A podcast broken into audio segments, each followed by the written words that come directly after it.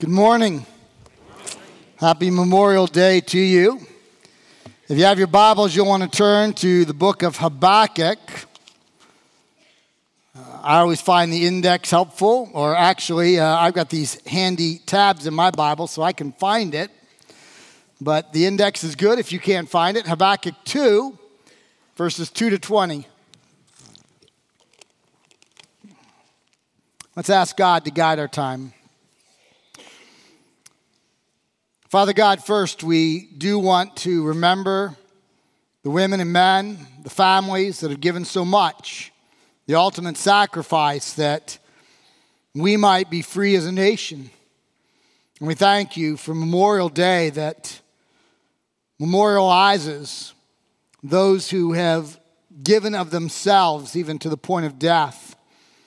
That as a nation we might not only taste freedom, but have it as one of the tenets of our society. And we are grateful. Father, we're also grateful that we can gather with freedom to worship, to look at your inspired, inerrant word. And may the book of Habakkuk challenge us, encourage us, and equip us that we might live for you. We ask this in the name of Christ. Amen. Perhaps some of you know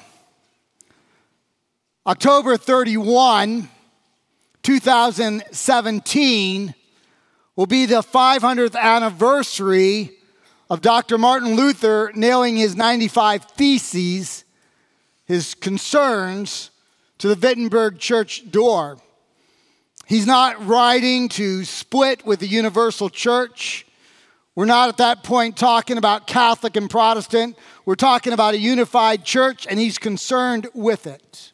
By the way, one day after that 500th anniversary, November 1st, 2017, it will be a Wednesday night, and we're going to have Oktoberfest, Martin Luther style, in our church. It will be for One Way Club, Gen 180, families. If you're breathing, it's for you and it will be not only learning about the Reformation, but also celebrating it and enjoying it, and even some Reformation era games. So I hope you'll put that on your calendar. Now, if you think about that time, October 31st, 1517, it's just a date. Armchair wannabe historians like me, we like dates. But the truth is, the Reformation actually has its roots several hundred years earlier, and it continues to today. All the Reformation truly is, is a rediscovery of the centrality of Scripture as the highest authority. Rather than it being a church or a person or a group, Scripture itself is our authority. It's also the rediscovering of the centrality of the gospel. Sola gratia, sola fide, solus Christus. Grace alone, by faith alone, in Christ alone is the means of our salvation. And then we live out soli Deo Gloria to God's glory alone. That's what the Reformation is all about. Now, as you think about the Reformation, and specifically Dr. Luther, you realize that he was a church insider, a universal church insider. He was a monk, he was a priest. He eventually became a professor of sacred theology at the University of Wittenberg in Germany. And as a product of his time, he was concerned about earning his way into the presence of an angry God. He believed that God was angry. Never mind John 3:16 that for God so loved the world that he gave his only begotten son that whoever believes in him would not perish but would have everlasting life. Never mind passages like that. He believed that God was angry at all individuals on the face of the earth. And so Martin Luther, as a product of his time, was always trying to earn God's favor through a series of penance whether self flagellation, where he literally beat himself, or staying in a small room that was chiseled out of rock, often devoid of a blanket in order to freeze at night and somehow please God, whether to empty his life of all forms of joy or pleasure, whether to spend hours every day in the confessional booth and pity the poor priest on the other side who drew the thin straw and had to listen to Luther for three or four hours at a time, saying the same thing he said the day before, which he said the day before that, which he said the day before that. And so that was Martin Luther's life. And as an act of penance, perhaps to try and please God, he thought he would take a pilgrimage, his only one to Rome. On the way there, he stopped in Bologna in the Alps and he had a fever that night. And understand that Martin Luther had a vivid imagination and a fever didn't help. And he pictured himself in front of a holy God who condemned him to hell. And he awoke the next morning with a fever and he hastened on to Rome. And when he got to Rome, he saw all sorts of filth. He was not impressed. And trying to again earn his salvation, he went to the papal church, which is not St. Peter's Basilica, it's actually St. John Lateran. And in St. John Lateran, there are three sets of staircases, 28 steps apiece. The center staircase is called the Scala Sancta, the holy stairs. If you've been with me to Israel, you've gone to the place of the judgment by Pilate of Jesus. It's actually 10 feet under the street as it presently sits, but you can go down where Pilate judged Jesus. And there are stone pillars there, and there are stone cuts that you step on. 28 of them were removed and brought from Jerusalem to St. John Lateran. I can tell you the stones are authentic. But the next part, the stones are stained red, purportedly the blood of Christ. I can't tell you the authenticity of that. But I do know that pilgrims in the 16th century would go to the Scala Sancta, the holy stairs. They'd pay a fee, an indulgence, which essentially is buying righteous acts of those who don't need those righteous acts to get themselves to heaven. That's what an indulgence is. Martin Luther bought some indulgences and he began to go up the Scala Sancta on his knees, one step at a time, and with each step, he cited Romans 1:17. He could have also cited Galatians 3:13. He could have cited Hebrews 10:38. All of them read identically, the just shall live by faith. And as he went up those stairs, each stair he's saying, the just shall live by faith, God illumined his mind. And suddenly he realized, rather than having to earn his salvation, Jesus Christ had paid for it, and the just live by faith. Faith in Jesus, faith in the finished work of Christ, faith in what Jesus did on the cross, faith in the resurrection and faith in salvation by receiving Christ as Savior and Lord. And Martin Luther is born again. Now I told you he could have cited not only Romans 1:17, but Galatians 3:13, Hebrews 10:38, all use the same words. And where did they get the words? Habakkuk chapter 2, verse 4. The just shall live by faith. Let's pick up, and I want to read Habakkuk 2, verses 2, 3, and 4. Let's look at the first giving of these words in Scripture. And the Lord answered me, Habakkuk, write the vision, make it plain on tablets, so he may run who reads it. For still the vision awaits its appointed time. It hastens to the end, it will not lie.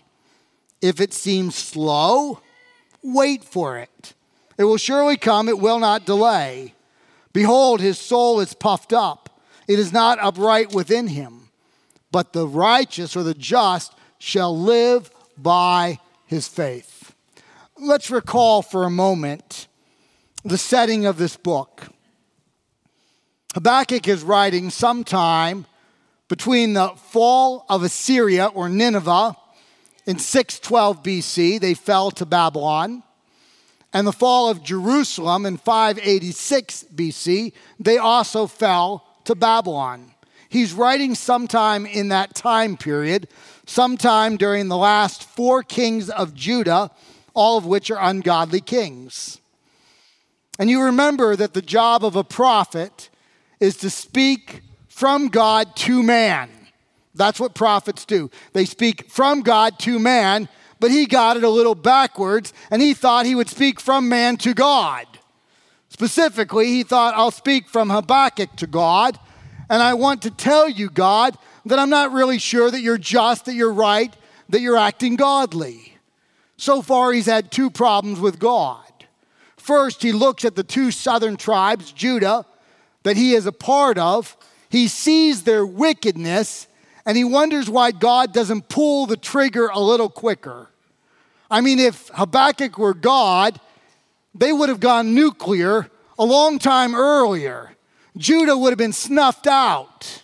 And we noted of all the lousy characteristics, God is slow to anger and abounding in love. And Habakkuk hates that, and we love it. The second problem he has with God is that when God finally does bring his chastising rod against Judah, he uses Babylon as that chastising rod. And from Habakkuk's point of view, Babylon is the archetypical evil city, and God's using the archetypical evil city to chastise an evil but decidedly less evil Judah, and he's scandalized. And so he essentially says, God, I don't think you're acting just. I don't think you're acting right. I don't think you're acting godly. And so he decides, chapter 2, verse 1, that he's going to go up on his rampart and he's going to wait till God answers him. Now, we noted last week that a rampart is around a wall, it's the part towards the top of the wall where archers stand to take out the enemy below. It's where lookouts scan the horizon to make sure an army isn't sneaking against the city. And Habakkuk says, I'm going to stand on the rampart and I'm going to wait, God, until you answer me. I would not suggest doing that, especially in a hot Middle Eastern sun. Habakkuk, I hope you have an umbrella. I hope you have a chase lounge. It's going to be a while. And God says, Habakkuk, you don't really have the right to ask me to answer you. In fact, you don't have the, the mental capacity to understand all I'm doing. Let me offer an illustration. Let's suppose for a moment that I give you one piece of a puzzle. You're going to get one. That's it. That's all I'm giving you. The puzzle box does not have a piece of the puzzle. But this is a simple puzzle 200 pieces. Anyone brave enough to tell me what the puzzle is? Come on, it's only 200 pieces. All right, this is what the puzzle is. Is that what you envisioned in your mind? Yes, uh, yeah. Next week, we're going to preach on lying. It's only 200 pieces. But think now in the 21st century. There are 7 billion pieces on the earth. Think of what has preceded us. Think of what is going to follow us. And we get one piece that we imperfectly understand the heart is deceitful and wicked. Who can know it? I get one piece and it's deceitful and wicked, and I can't even understand myself. And I get one piece. And I stand back and I say, God, what are you doing? God, have you considered this? God, these are the steps I want you to do for my preferred future. And I act as though with my one piece, in a seven billion piece puzzle world, plus what is preceded and what is to follow, that I understand all that God is doing in the panoramic view. And yet, that's exactly what Habakkuk does to God. So Habakkuk gets all high and mighty. And he says in chapter 2, verse 1, I'm going to stay on the rampart until you, God, answer me. Don't you love the subtlety of verses 3 and 4? Did you pick up what God said? He said, No worries, no worries. I'm going to answer you at the appointed time, not earlier. Be willing to wait. I'm going to suggest it's a long wait for Habakkuk. He's going to need that chaise lounge and that umbrella as he waits for God to answer him. And yet, that's what Habakkuk is asking God to do. Now, I don't know how difficult it was to wait in the 7th century BC, but I know how hard it is to wait in the 21st century AD. Sometimes when my computer doesn't instantly go where I want it to go, I get on my phone and I say, Jolene, please come fix this thing because she can fix it and I'm just going to hit it. I mean, it might make me wait four seconds, which is four and a half seconds too long. What happens when we're hungry and we're on the road? We go to very unhealthy fast foods, right? What happens when we want a movie? We no longer go to the movie theater, not that often. We have Netflix that's on our device right then and there. We live in an instant gratification world. We buy things now and unfortunately try and pay later.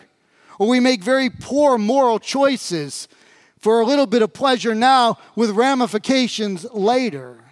Why are newspapers crumbling in our country? It's because we can get our news instantaneously on the web. We don't talk about, I want it tomorrow. We say, I want it yesterday. And it's more than a cliche, it's the, it's the heartbeat of us. But God says to Habakkuk, He says to us, I'm going to act in my timetable. Wait for it. I'm going to act at the appointed time. Wait for it, and then you will see all that I am doing. And in the meantime, the just shall live by faith. How are we to act as we wait to see all that God is doing? We are to walk not by sight, we are to walk by faith. That's the original usage of the passage that Martin Luther cited to himself when he came to a saving knowledge of Christ. That we wait on God, that we live for God, that we honor God, that we glorify God, because the just shall live by faith. It's only three Hebrew words. I'll spare all of us what they are. But three Hebrew words the just. Who are the just? The just are those who have placed their faith in Jesus Christ. The just are those who have the righteousness of Christ imputed to us. In all of history, nobody has been saved without a Redeemer those who preceded Christ here on earth, the hypostatic union, God becoming man, they looked forward to the coming Redeemer and they placed their faith in him. We who are 2,000 years past his earthly reign, we look back on the Redeemer. Nobody has ever been saved outside of faith in the Redeemer. The just are not those who always act right or have the right thought or attitude or motive or avoid all the wrong things. The just are those who have been covered with the righteousness of Christ because we believed in Christ as Savior. The just, by faith, shall walk. That's actually how it reads. So the second word is by faith. How do the just walk? By faith. You see, we enter salvation by faith, believing in Christ as the payment of our sin. And then we continue in salvation by faith, not looking around to see how the world is doing it, not looking for the approval of the world, but the approval of God. Soli Deo Gloria, for the glory of God we live. The fifth point of the Reformation. That's how we live out our lives. It's for God's glory. So the just by faith shall live. It's not just coming to Christ, it's living for Christ each and every day that God gives us here on earth. Habakkuk has lost sight of his role. Somehow, rather than being the spokesman for God to the people, he becomes his own spokesman to God, and he expects God to answer him as though he has a vantage point to understand all the moving parts, plus the prehistory and the future history. And he says, God, I'm going to wait in the rampart until you answer me. And God responds, No, Habakkuk. I'm not giving you the answer until the appointed time. But until then, this is how you are to live. You are to walk by faith. And then God gives him five things, he gives us five things we are to avoid. They're the five woes in the text. Now, if you've been walking with the Lord any amount of time, or you've read in Scripture a fair amount, you know that when God says woe, you don't want any part in it. Woe is not good. So God's going to give us five ways that those who walk by faith are to avoid. Five things we are to avoid. The first woe is halfway through verse 6. Woe to him who heaps up what is not his own. For how long? And loads himself with pledges. Will not your debtors suddenly arise, and those awake who will make you tremble? Then you will be spoiled for them, because you have plundered many nations. All the remnant of the peoples shall plunder you. For the blood of man and the violence to the earth, to cities and all who dwell in them. The first woe is greed. If you're walking by faith, not by sight, if you're part of the just who walks by faith, you and I seek to avoid greed. Now, it's easy to pick on institutional greed. I'll do that first. Some of you know about payday loans or title loans. The last year it was recorded in Wisconsin, 2015, the average interest rate for a payday loan was 545%. And I checked it with an individual who happens to be in this room who would know. It is a correct amount. 545%. So, if you borrowed $400 and you paid it off three months later, you would actually owe $545 on that $400 loan. Needless to say, we don't want to do business like that. It's easy to pick on institutional greed. But he's talking to people. He's talking to people who are not always satisfied with what we have, who are looking at what others have and are wanting what others have, and are lusting after what belongs to others, and whether one considers himself lower class, middle class, upper class, there's always something more, always something more. And God says, Woe, woe. My people are to walk by faith, not by sight. The just shall live by faith, and greed should not be among us. The second woe is bullying, starting in verse 9. Woe to him who gets evil gain for his house, to set his nest on high, to be safe from the reach of harms. You have devised shame for your house. You have cut off many peoples. You have forfeited your life. For the stone will cry out from the wall, and the beam from the woodwork respond.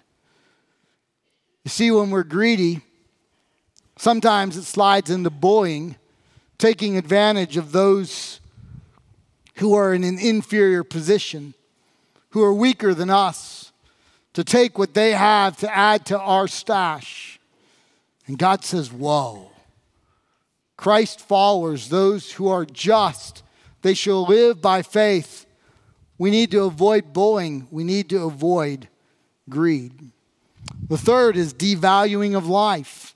The third woe, verse 12 Woe to him who builds a town with blood and founds a city on iniquity, Behold, it is not the Lord of hosts that people labor merely for fire. That's all they get. They work all day, they only get a little fire. And nations weary themselves for nothing, for the earth will be filled with the knowledge of the glory of the Lord as the waters cover the sea. It's the devaluing of life. Babylon devalued life. They ransacked Egypt. They ransacked Assyria. They ransacked Judah. They murdered indiscriminately. They devalued life. And we live in a society that devalues life. We have abortion on demand in our own country and multiple countries. We legalized euthanasia in multiple states because lives aren't worth being valued. And we forget that we are made in the imago Dei. And so, woe to greed, woe to bullying, woe to devaluing life. And the fourth woe is objectifying people. It's all sorts of intimacy gone awry. Verse 19. Oh, no, excuse me. Verse 15 Woe to him who makes his neighbors drink. You pour out your wrath and make them drunk. Why? In order to gaze at their nakedness. You will have your fill of shame instead of glory. Drink yourself and show your uncircumcision. The cup in the Lord's right hand will come around you, and on it goes. The fourth woe is about objectifying people, seeing people as objects, sex objects, conquests, and voyeurism reigns, and, and internet pornography reigns, and prostitution reigns. And God says you will drink the cup. And drinking the cup is not sharing a Coke, it's a cup of wrath of God. And God says, Woe, woe to greed, woe to bullying, woe to devaluing life, woe to objectifying people, and finally, woe to idolatry.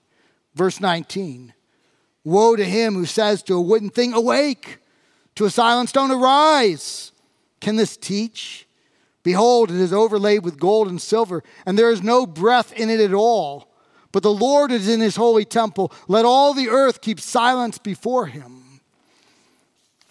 The last woe is idolatry.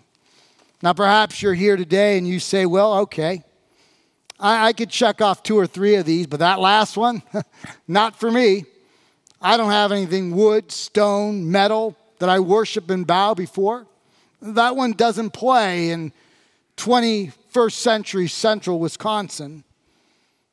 But of course, idolatry is anything or anyone, even a good thing, that is more important in our life than God. We can turn a spouse, a good thing, into an idol. We can turn children and grandchildren into an idol, a job or a bank account into an idol. Anything that is more important in our lives than God Almighty is an idol. And God says, Woe, woe. Now, we could be beaten up at this point, we could be discouraged, but instead, the text is encouraging. It says, If you're a Christ follower, if you have the imputed righteousness of God, the justice of God in your life, you also have the Holy Spirit and ask Him each day to put on the breastplate of righteousness, the fruit of self control, to empower us by our Spirit to turn from these woes of greed and bullying and devaluing life and objectifying individuals and the like, idolatry. Turn from these woes and towards the Lord because the just shall live by faith. What does living by faith look like? It's making the centrality of Scripture the centrality of our life. It's embracing the gospel of salvation by faith in Christ and sharing that gospel with others.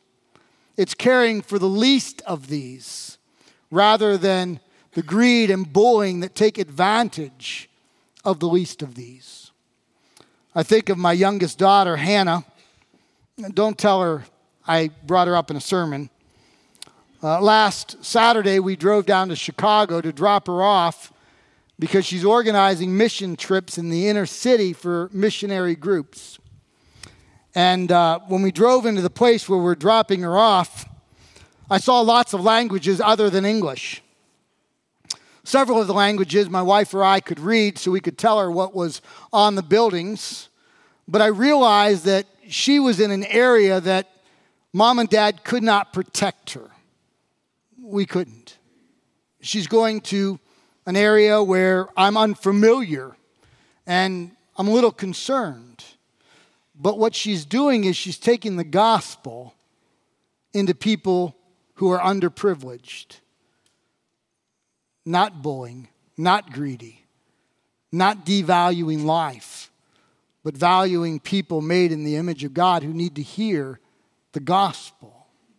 And that's what God calls us to do. He calls us to care for people, to love people, to share the gospel with people, and to have a mindset that is not just about now, but much more about eternity, soli deo gloria, for the glory of God alone. That's what it means to walk by faith, not by sight. That's what it means that the just shall live by faith. We're going to cheat a little bit I'm going to close in just a minute, but we're going to read the end of the book, chapter 3, 17 and 18. Because this is what Habakkuk learns. This is what we're going to learn in the last sermon on Habakkuk, chapter 3, 17 and 18. Though the fig tree should not blossom, if you've been to Israel, you know that between figs and olives, that's like 98% of the trees. So it's not good if the fig tree is not blossoming. Though the fig tree should not blossom, nor fruit be on the vine, the produce of the olive fail, the fields yield no food, the flocks be cut off from the fold, there be no herd in the stalls. That is, everything that we depend on is taken from us. Though all that happens, yet I will rejoice in the Lord. I will take joy in the God of my salvation. That's what it means to walk with eyes of faith. It's not that we ignore the here and now, we don't, but something is much more important, and that's the life to come. The life to come for all people. And so we pour ourselves in to investing, to living out kingdom principles for God's glory, soli deo gloria, for the glory of God alone. That's what it means for the just to live by faith. Let's pray.